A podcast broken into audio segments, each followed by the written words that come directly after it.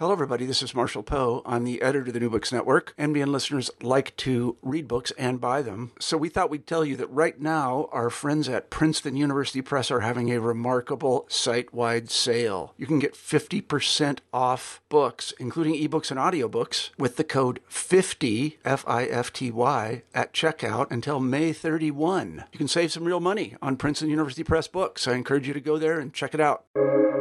Welcome to the New Books Network.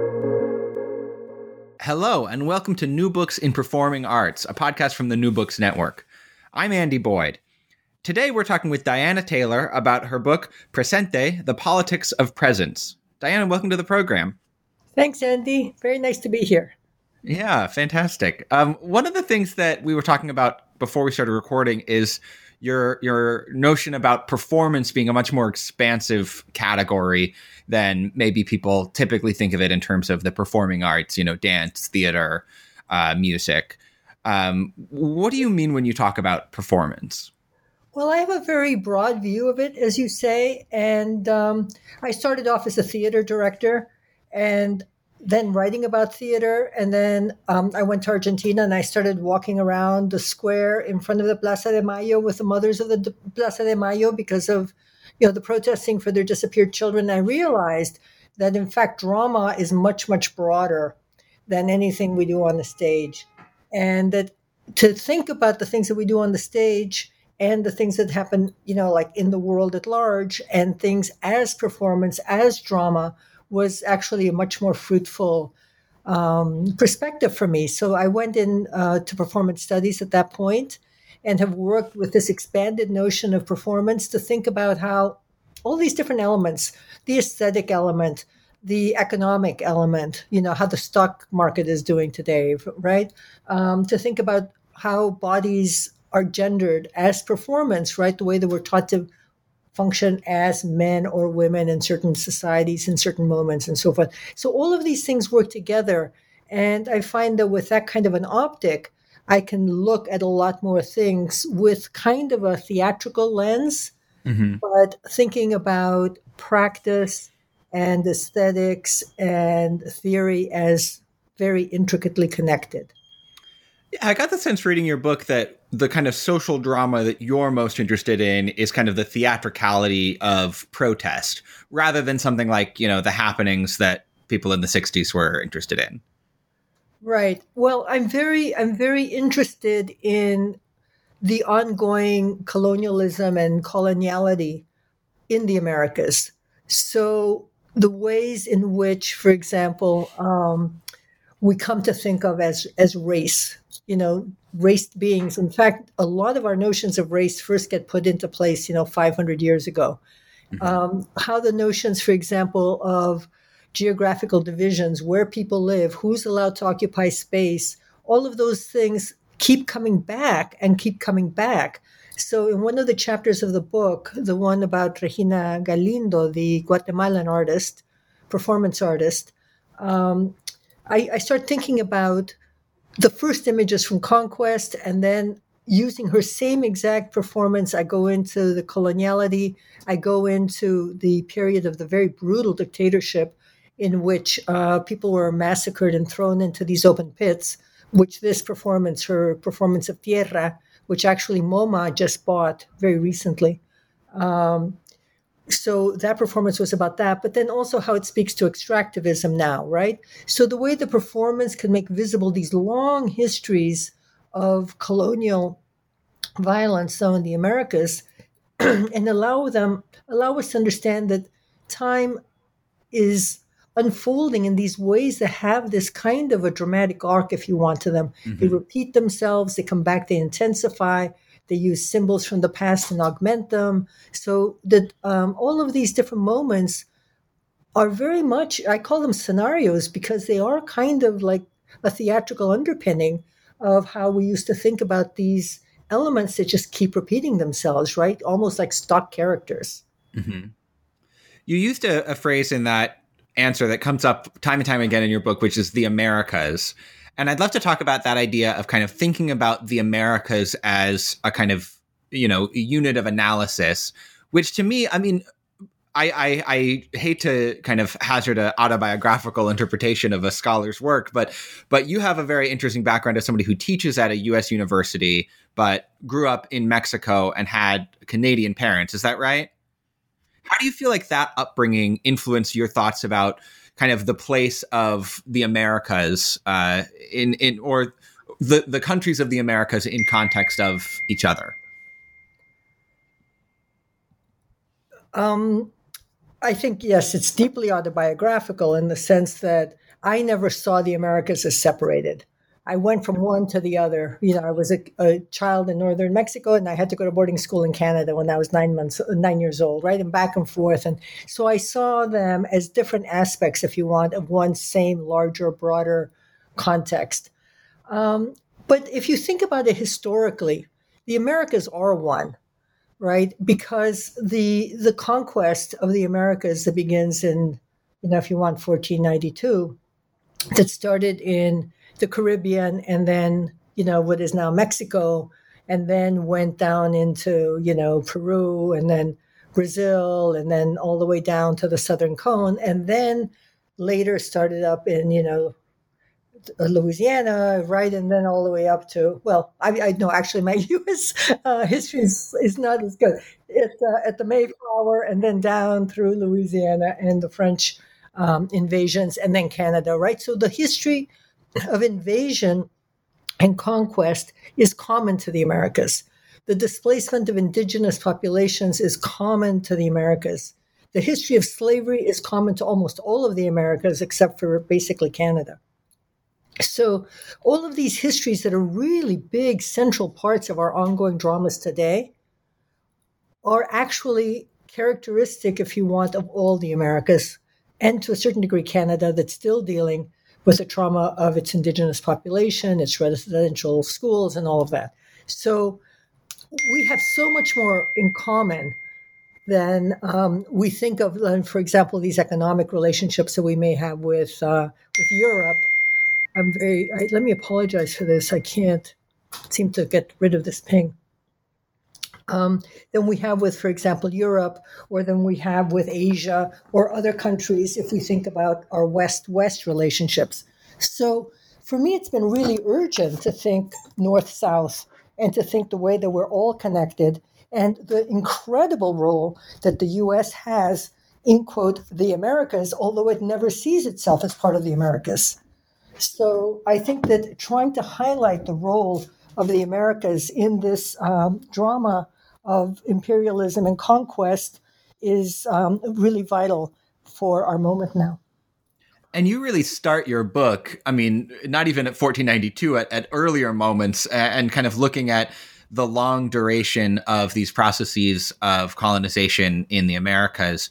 Why did you feel like it was important to start that far back when looking at? I mean, the performance practices that you write about in the book are primarily contemporary or, or near contemporary, but you, yeah. you situate them in this long history. Why was that important for you? Well, because I guess I keep seeing the um, these flashbacks, right? And the other thing that I wanted that I wanted to make clear in this book is that there's other ways of being in the world. Capitalism and imperialism is not the only way in which to organize to organize ourselves either politically or economically. But there's very little indication of how we can kind of be otherwise if we just look at the contemporary world because uh, globalization and you know this rampant capitalism and so forth has so become like the only explanatory uh, paradigm. but if you think about pre-conquest times, which is actually you know non-Western, if we actually go to the non-Western, and the only part of that I know is the Americas. I'm sure that this also could be seen in other parts of the world. Um, we can see that there are other ways of thinking about, say, something as basic as subjectivity. Right? I mean, for me, when I when I understood that notion, it just absolutely was revelatory because I, you know, in Western thought, we are self defining creatures. There's a very strong, independent um, I that's not related to other people. In fact, it's self definitional if we go back to Descartes, right? I think, therefore I am. But indigenous populations do not have a word for I. I mean, just think about a worldview in which I, as a separate entity, does not exist, that the I is always relational. So I start with that. That's my very first opening concept in that book, which is that to be me, I have to walk and talk with others, right? I am only in relationship to you and you to me and to our communities.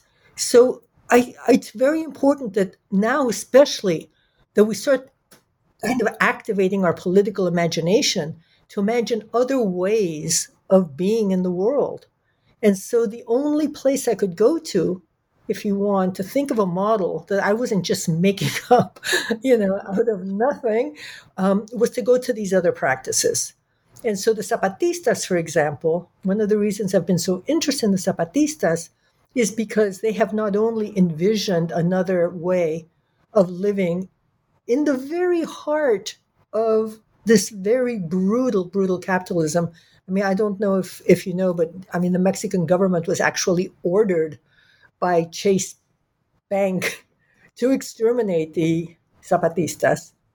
And they were about to do so, except that then there was such a huge public outcry that was um, carried forward by a lot of people who do protests both in Mexico, in the Zapatista communities, and globally, that they had to back down. So the Zapatistas have been living in their own world, if you want, for over 30 years now. They have like two different generations of kids have grown up in Zapatismo. They have their own schools, they have their own healthcare, they have their own absolutely sustainable agriculture. They have their own way of doing everything because if they step outside of their lands, the Mexican government will kill them.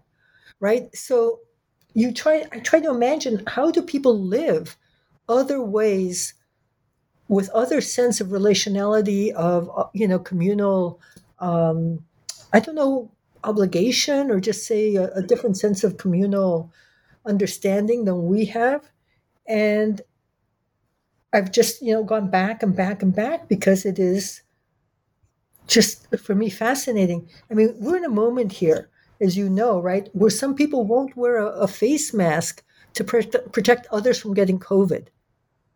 Right? It's like, okay, talk about the complete opposite of thinking that I exist in relationship to you and you to me, right? That there's a kind of a an ethics of care. No, yeah. I saw something fascinating. There was a, a Republican congressperson who got COVID uh, after speaking without a mask on the floor of Congress. And he said, when he was sort of confronted about that and asked, sort of, do you regret doing that now? He said, well, you know, the masks really protect other people more than they protect you. So, so you know, the idea that if if he thought the mask would protect him, maybe he would have wore it. But uh, but but the, if it was only going to protect the other people that he worked with, then then what's the point? I know it's yeah, it's mind-boggling, right? Mm-hmm. So I, I, I, wanted to make that point clear, at least, and I think it is. I think that yeah. that point is everywhere. So I base myself on this other world system that I can at least speak to, and I can point to, uh, you know, kind of found, foundational texts and things like that to, as I say, prove that I'm not just making it up. One of the things that's so fascinating to me about the Zapatistas is that uh, they are engaged in this, you know, centuries long struggle. Like they see their struggle as starting in 1492, right. and yet they're also very um, savvy in terms of contemporary uses of media, but also, you know, they have uh, long-standing engagements with like contemporary critical theory texts, yeah, uh, which is maybe not the kind of thing you expect, you know, guerrilla revolutionaries to be doing if you have a kind of stereotyped view of what that means. Right, right, right. No, they invite all these great you know, thinkers down to talk to them, you know, Naomi Klein and uh, Donna Haraway, you know, whoever's Diana Taylor, uh, who's ever work they find interesting, you know, they'll engage. And mm-hmm. um, they are so smart. And one of the things that I've really loved about being there is that they say, don't expect us to solve your problems. Right? Mm-hmm. You go home, and, and they also say, this is also super interesting. They say, don't come and join us you know, you're not of any good to us really here. You've got to fight your battles wherever it is that you're placed, right? So you live in this community, that's where you have to fight your, your battles for a sustainable future, you know, for more um, humane and better ways of kind of living together, coexistence, and so forth. That's where you fight it. Don't, I mean, don't put on a mask and then pretend you're going to be a Zapatista, right? So I think that that's very important for all of us because I've heard so many of my students say, well, yeah, it's great for them. They can do it, but what can I do? There's nothing I can do. Mm-hmm. And I would say, well, actually, they would suggest the opposite. They would suggest that what the work you can do, you alone can do from where you are, right? Nobody else can do the work or contribute the way you can contribute. You do it from where you are and figure out what your battle is. And that's one of the first things I say in my in my book, in this book Presente, where I'm faced with this permanent people's tribunal. I'm, in, I'm I was a judge on that, and all of these folks, you know, who were coming from Central America, a region that in fact has been devastated by U.S. foreign policy, right? Devastated, um, the civil wars of the 1970s and so on, and then now you know, with the overthrow of the government of, of uh, Honduras and so forth. So, with with those folks coming here and the incredible violence that they have met all along the way, all the way through Central America, all the way through Mexico, where migrants are being killed at a very appalling rate, and then the terrible situation that they face in the U.S. And I listened to all of these stories, and I thought to myself, what can I do? And one of the points I make in the book is that performance puts makes ethical demands on us. You mm-hmm. know, we watch something, we hear something, and all of a sudden I was left with, what can I do? And then I come to the thing where, well, I have to do something. Um, and one of the leitmotifs of the book is what do you do when it seems that nothing can be done, but doing nothing is not an option? Mm-hmm. Okay, so there was no option. What could I do? I said, I could only do what I can do. So I'm an academic, so I use my academic um, skills. I know how to do some fundraising. I use my fundraising skills.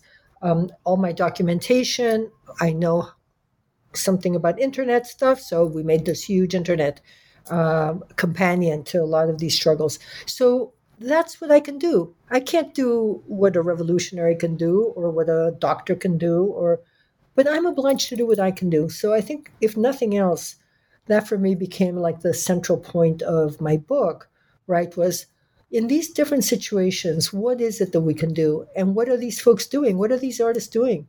You know, Regina Galindo, um, the Yes Men, um, you know, the folks who are doing uh, the performances in Brazil that I talk about, Vertigem, Teatro Vertigem, and, you know, the guy who's giving the guided tours of this torture center, right? Mm-hmm. Everybody's doing I think, what they feel that they can do, that they are qualified and uh, able to do to help and to make that a better situation.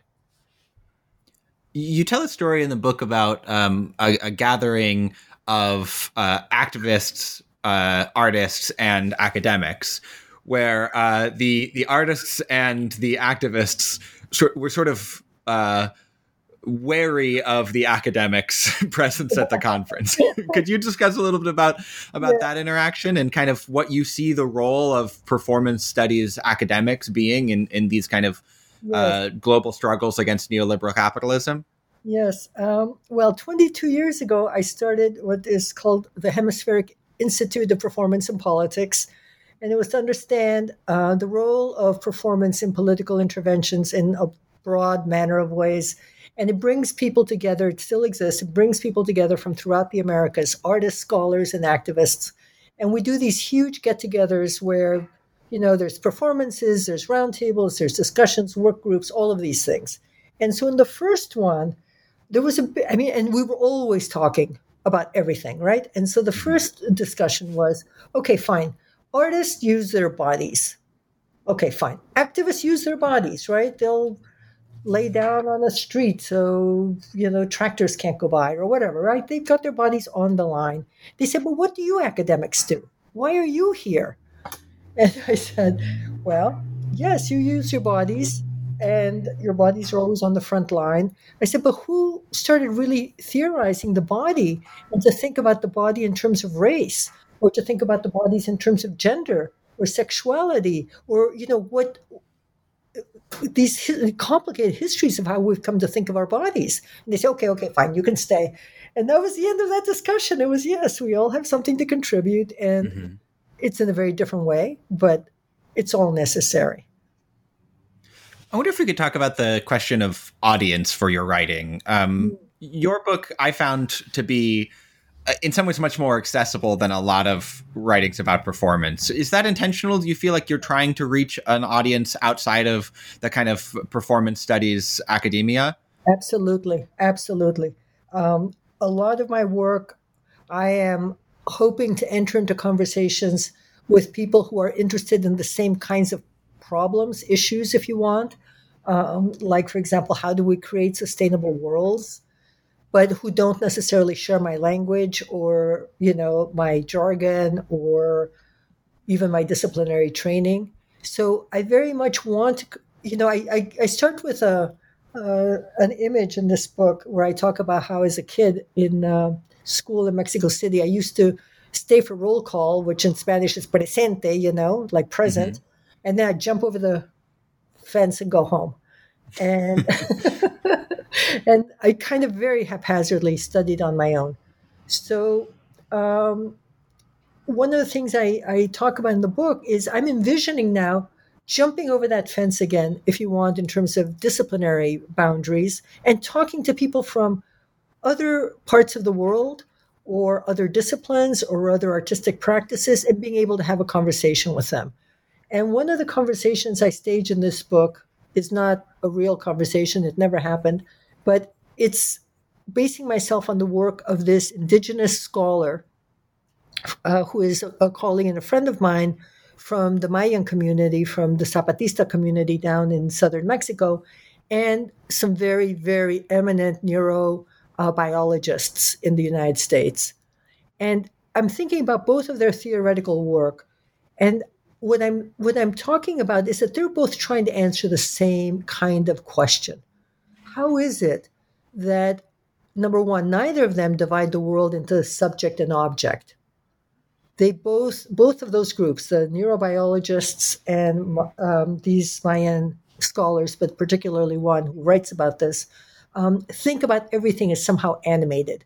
Things have energy, right? And we've actually come to understand that through science. So how is it that all of these things in the universe, like from amoeba onto trees, onto whatever, try to survive, try to adapt and thrive in their environment.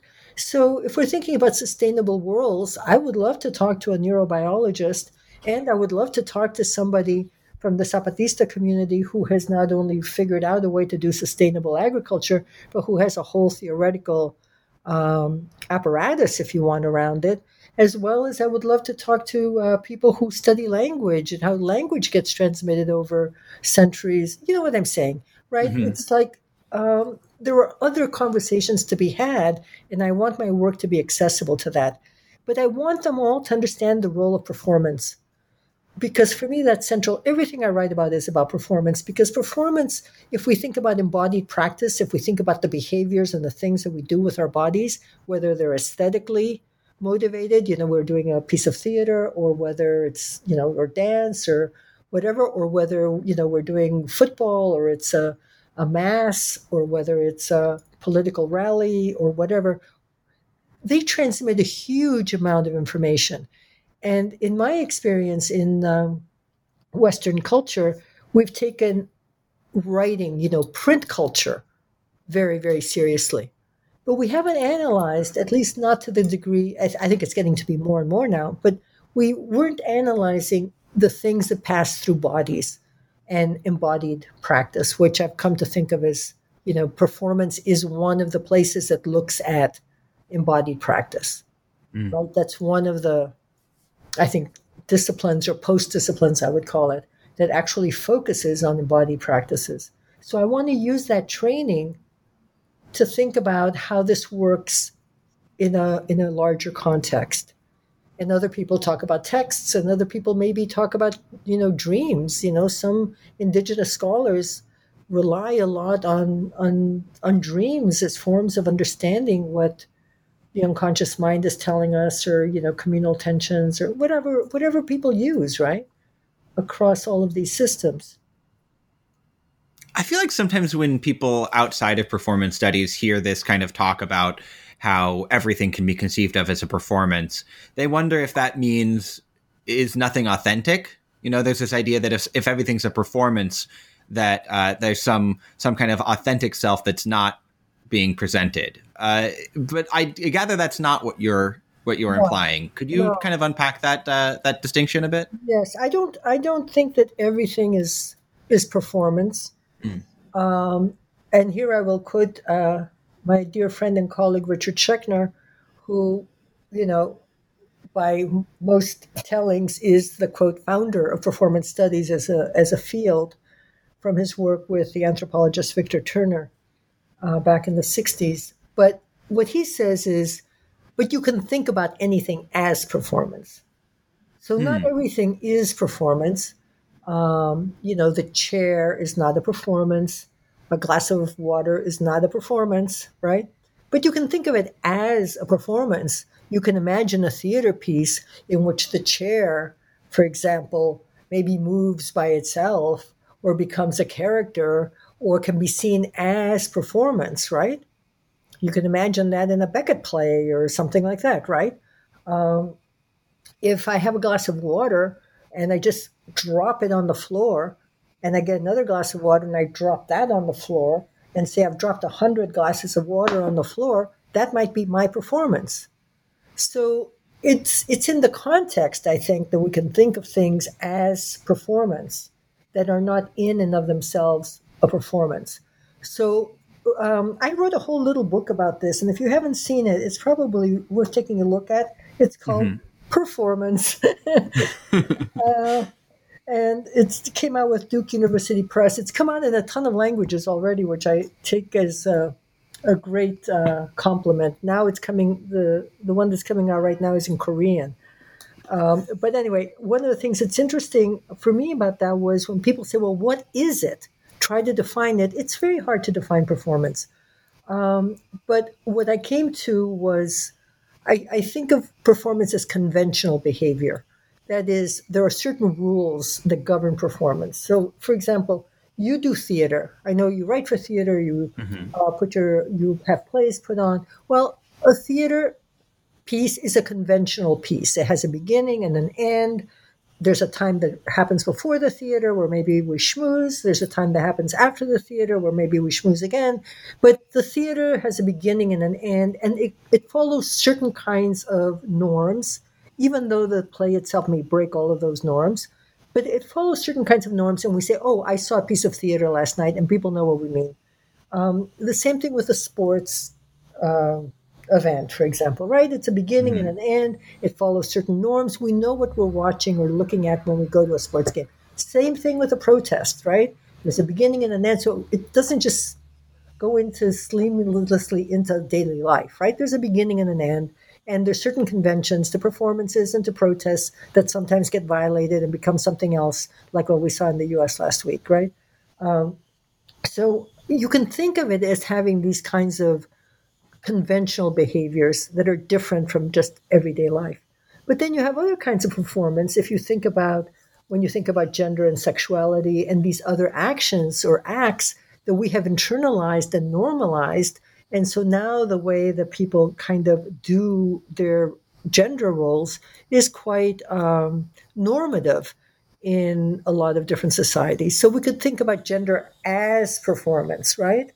Um, we could think about politics as performance. You could think about, okay, there's a beginning and an end. Let's say the Trump years, that was a performance, right? and we can think about all of the different things that happened there, or the insurrection at Capitol last week.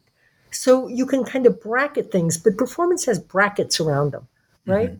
That are different from everyday events, which allow us to analyze them and think of them as performance. For me, that's useful. But more useful for me is what does it allow us to do? What does performance allow us to do? What does it allow us to think about together? So let's say um, let's think about the performance of, say, the insurrection at the Capitol last week. What does it bring together? It brings together issues of race, white supremacy, it brings together issues of militarism, It brings together issues of, say, the legislative power, the seat of power in the United States. It brings together issues of gender, right? Um, I mean, think of all of the things we could analyze if we took that as a certain performance of of uh, this moment of crisis in the United States today, right? The things that looking at that as performance makes visible and available to us. That's, I guess, what I'm most interested in when I think about performance. And I think that's what my book does, right? Is I, I choose these moments and I encapsulate them to think about what that particular event allows us to see that we would not be able to see if we didn't bracket it and focus in on, in on it in that particular way. Make I saw, yeah, absolutely. I saw a tweet about the Capitol insurrection that said, "This is the worst production of Les Miserables I've ever seen." Yeah, yeah. Um, I'd love to talk about some of the individual kind of elements of social drama or, or, or, performance that you talk about. There's one that took place in Mexico in 1968 that I found particularly uh, compelling. Could you narrate a bit about that performance? Yes. Um, this was one of the kind of defining moments of contemporary Mexican history. And this was 1968 in, in the fall. And um, the student, the students in 1968, university students, but mainly it had started with high school students, had been um, protesting because a lot of their, or quite a few of their uh, colleagues, fellow students, had been put in jail for protesting and like that. And so they started really kind of massively protesting, and they were demanding that um, the students be liberated from prison that the government reaffirmed their right to free speech and free uh, expression, and that they have a meeting with the president of Mexico. And in Mexico, the big main um, area in front of the national palace, the seat of government, and the national cathedral is called the Zócalo. And the Zócalo was where the Aztecs had their ancient center of power, which the Spaniards um, just made actually made their the conquered people take down their their buildings and build out of the same stones to build their cathedral and their government building. Okay, so the students are meeting there and they're protesting and they take down the big national flag. I have never in my life seen a flag as big as the national flag that flies in the Zócalo in Mexico City. So they took it down and they um, hoisted up a strike flag, you know, which is the red and black flag for being on strike. They hoisted it up. The military opened up onto the square. They came out with tanks, with bazookas, with I don't know what all, and they ran the students out of the plaza.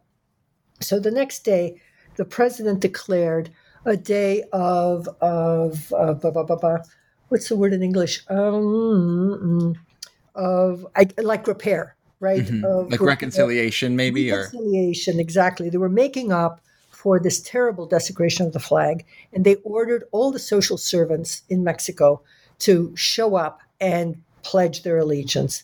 So all of these social servants were bussed in from all the government buildings and everything, and they were threatened to being fired if they didn't show up. So they they show up they all kind of march into the square. And the square is massive, it holds like 300,000 people.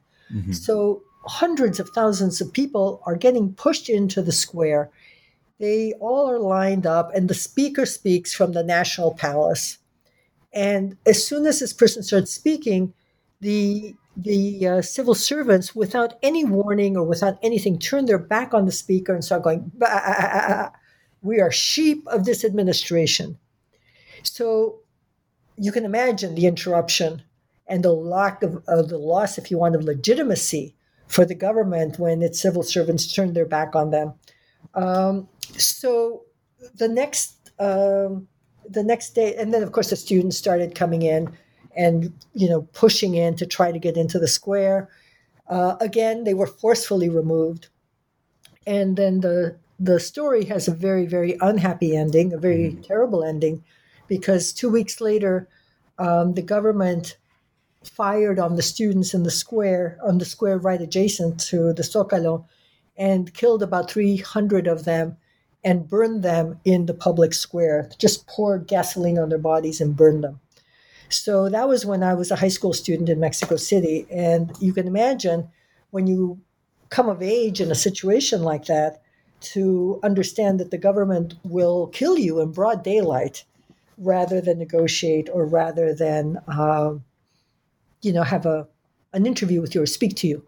So that has been one of the most terrible, terrible events in, in Mexican history. The reason, one of the reasons it happened was because the Olympics that were in Mexico that year, 1968, October 1968, um, were scheduled, and uh, the Mexican government was very afraid that the student protests were going to interrupt things. And so the games went on, and nobody said a word about it, mm-hmm. you know, about the fact that the Mexican government had just killed 300 of its students and um, anyway, so that has been one of the things that has marked Mexico.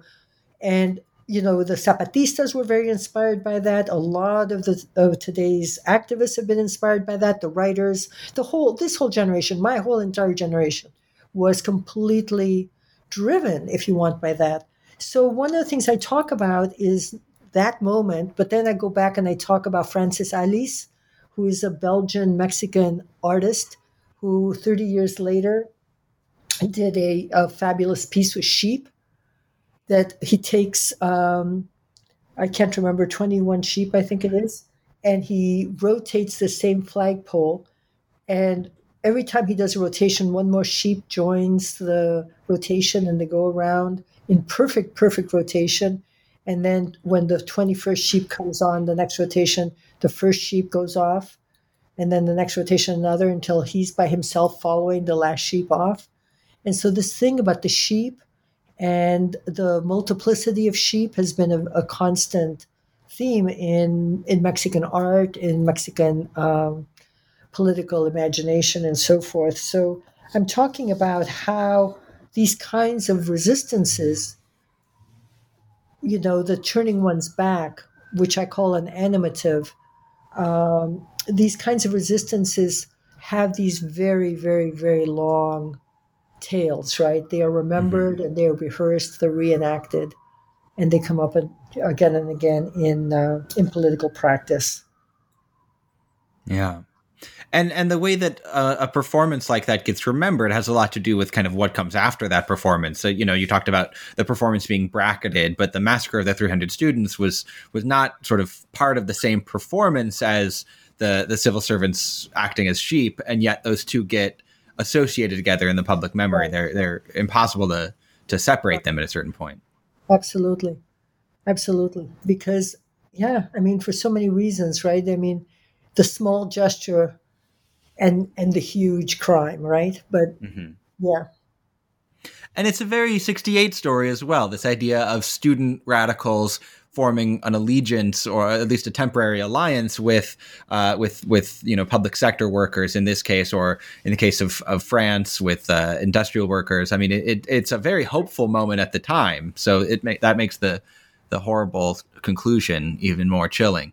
Absolutely. I mean, there was real solidarity at that moment. You know, if you think about on a on a global level, the way that we could think about the moment of Occupy Wall Street, right, was mm-hmm. another one of those moments where it seems like everybody was um, of a mind, if you want, without ever having spoken about it, without ever having, you know, discussed it so, and then one of the other things that um, I found so interesting was that was the Olympics also, in which um, you had the uh, black uh, um, athletes. Remember the Tommy mm-hmm. Smith and I f- I'm forgetting the other one's name. Um, I'm not a big sports fan. Carlos is his last name, right? I forget the.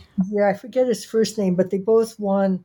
You know the I think it was like the gold and the silver and Tommy Smith gets up on the podium and puts up his hand in a fist, right? So again, this gesture that is kind of like the, the civil servants, right? Turning your back. This is mm-hmm. a gesture both of of affirmation of you know black solidarity and black, um, you know, human rights, if you wanted a, a, a kind of a claim to to some kind of a justice. And it's the same claim that was being made outside of the stadium, outside of the Olympics, right, by these students and by these civil servants, and yet they're kept completely siloed, mm-hmm. right? One would never have known what was happening with the other, right? That these uh, struggles were in fact linked, and there was a lot of grounds for solidarity. Yeah. Another um, sort of subtopic of your book is the way that performance has intervened politically in the kind of post dictatorship history of Chile and Argentina, the kind of Southern Cone yes. countries. Could you yes. talk a bit about some of the kind of performance activism in, in those countries? Yes, of course. Um, well, as I said, one of the ways I got started on my my this other trajectory, if you want, of my career was when I joined uh, up with the mothers of Plaza de Mayo in Argentina. When I met them in 1990 and saw again what you could call, I guess, a gesture, right? It was this reiterative act of showing up every Thursday at 3:30 at the plaza with the photos of their children either um, hung around their necks or on big placards, walking and making a silent claim. They couldn't say anything; it was forbidden for them to, well, at least when they got started, it had been forbidden. And then by this time, it had become a kind of a ritual performance, and they never changed the, uh, the look or the feel of it. So the ways in which they were making a claim against what the government was saying and the military dictatorship was saying, oh, you know, these people have left the country. They're nothing but subversives anyway. Why would we go looking for them? Of course, they'd murdered them all, right? In mm-hmm. Argentina, they murdered 30,000 of them. And again, students, you know, the, the uh, attack on students throughout uh, a lot of the world, but in, at least the world that I know in the Americas has been very brutal. And so the attack on the students and the disappearance of, of workers, especially people who were uh, doing any kind of work that was, you know, communal or trying to help other people. This happened in Chile. The people who would be giving up free milk were disappeared. I mean, it's like unbelievable. Anyway, um, so it was because of these women going out because the men could not go out. If the men went out, they would be killed. And the women would have been killed too because they would have said, oh, well, there's an armed resistance. So the women had to go out as mothers, even if they were not mothers. They had to hmm. wear like the housewife uh, wife dress, kind of slippers, their headkerchief, look completely defensive, um, defenseless, sorry, and um, carry these signs so that the military wouldn't kill them. But it was only after a long time of doing this that finally some, um, I think it was Dutch feminists saw them who had gone to Argentina and saw the mothers, that finally they started hearing about what was happening in Argentina. And they made this known to the world. And finally, Jimmy Carter, who was president back then, sent a commission down to investigate these crimes. He put an end to the financial aid, I mean, to the military aid to Argentina because of what the military was doing. And then Ronald Reagan came in and he gave the military back its money. Mm-hmm. And, uh, you know, everything was fine again with dictatorships as far as the US government was concerned. So, um, so the way that we got to know about what was going on in Argentina was through these mothers, these women's performance. And they saw it kind of as performance. You know, they thought it was very funny when I called it performance, but um, but they understood what I was saying about the the ritualized action, right? They were they were acting in a certain way for a certain goal, which was to call public attention to what was happening and to make a claim for human rights and they wanted their children back. They knew, most of them, that their children were dead. But mm-hmm. they said they would not accept that unless they knew who had killed them and why, and those people were brought up on charges. And in Chile, it was a slightly different story because the Pinochet government decided that instead of killing all of the people that disappeared, it would torture them and put them back into society, release them, so mm-hmm. that they would have like a country of ghosts. Just think about it. One out of every eight Chileans was tortured during the Pinochet regime. Mm. I mean, imagine a country of ghosts where people are released and they have to live in the same community with the people who tortured them. So it created this terrible situation where, uh, um, you know, it's such a traumatic situation that even now um, they're still fighting over this past. They have not been able to come to terms with this past, and only now are they fighting to get a new constitution. But so he, Pinochet knew that by putting these people back, it was like filling the country with ghosts and giving a warning. Mm-hmm. You do anything, you're going to be one of those kind of undead, right? Kind of like the zombies.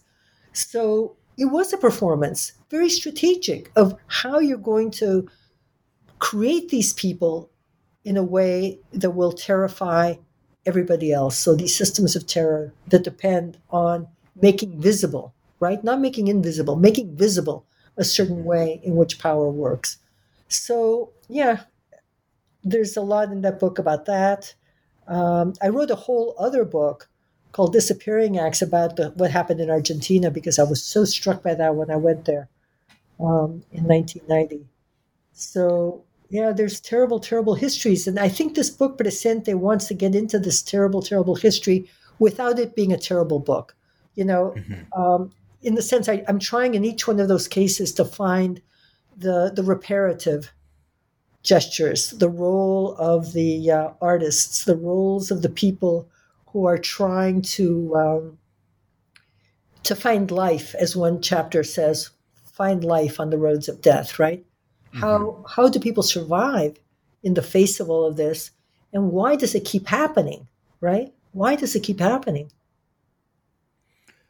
I spent a summer in Chile when I was in college, and one of the things that struck me was how the past of the dictatorship was kind of everywhere, but also kind of nowhere. I mean, I would have conversations with people who would say, "Oh, yeah, I was a social democrat, and you know, it's too bad about the dictatorship," and and then you know we would go on and talk about opera or something like that, as if yeah. as if that wasn't you know the the giant elephant in the room.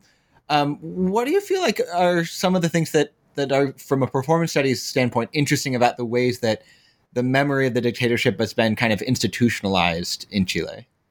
Well, you know, you have um, like the museum. Bachelet, who was president uh, right before Piñera, so she had two terms, and then Piñera, who is now president, uh, had the one in between her first and second, and and, and is now president again.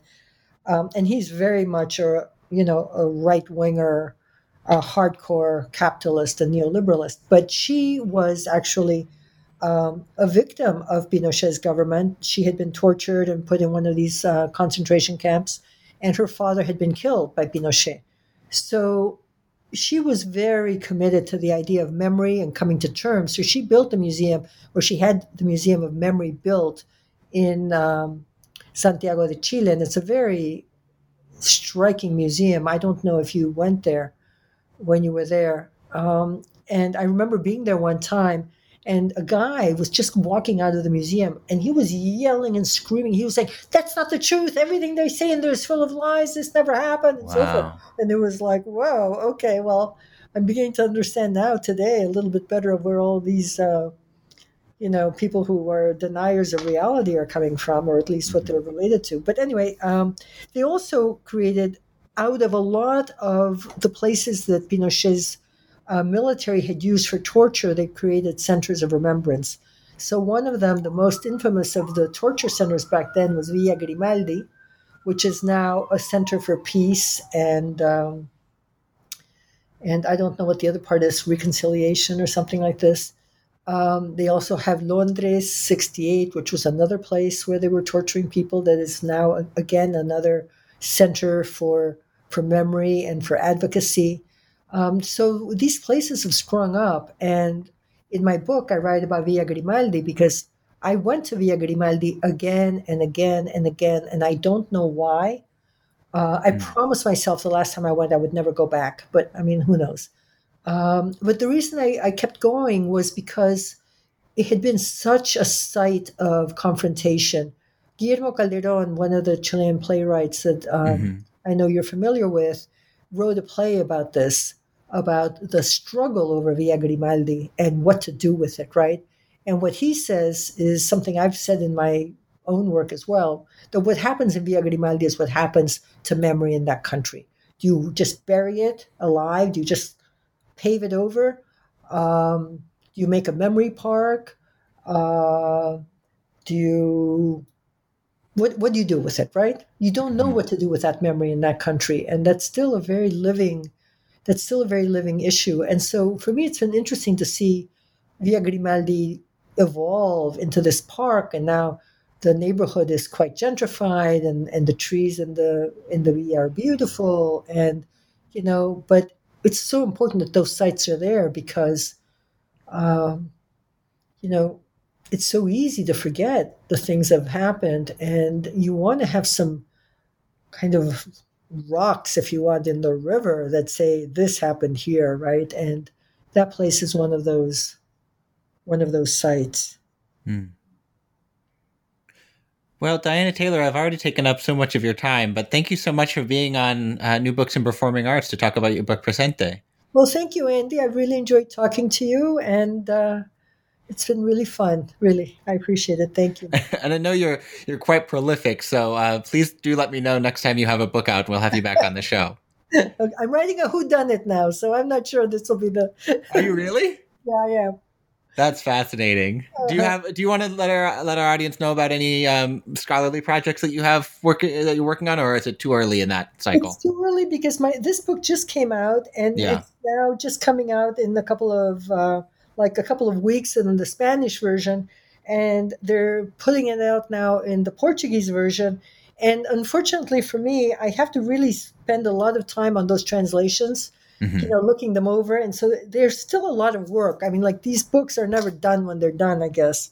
Yeah. So I guess I guess I'm gonna let a little time go by and then I'll think about what I want to do in terms well, of we, we certainly look forward to whatever that project ends up being. Diana Taylor, thanks so much for being on the show.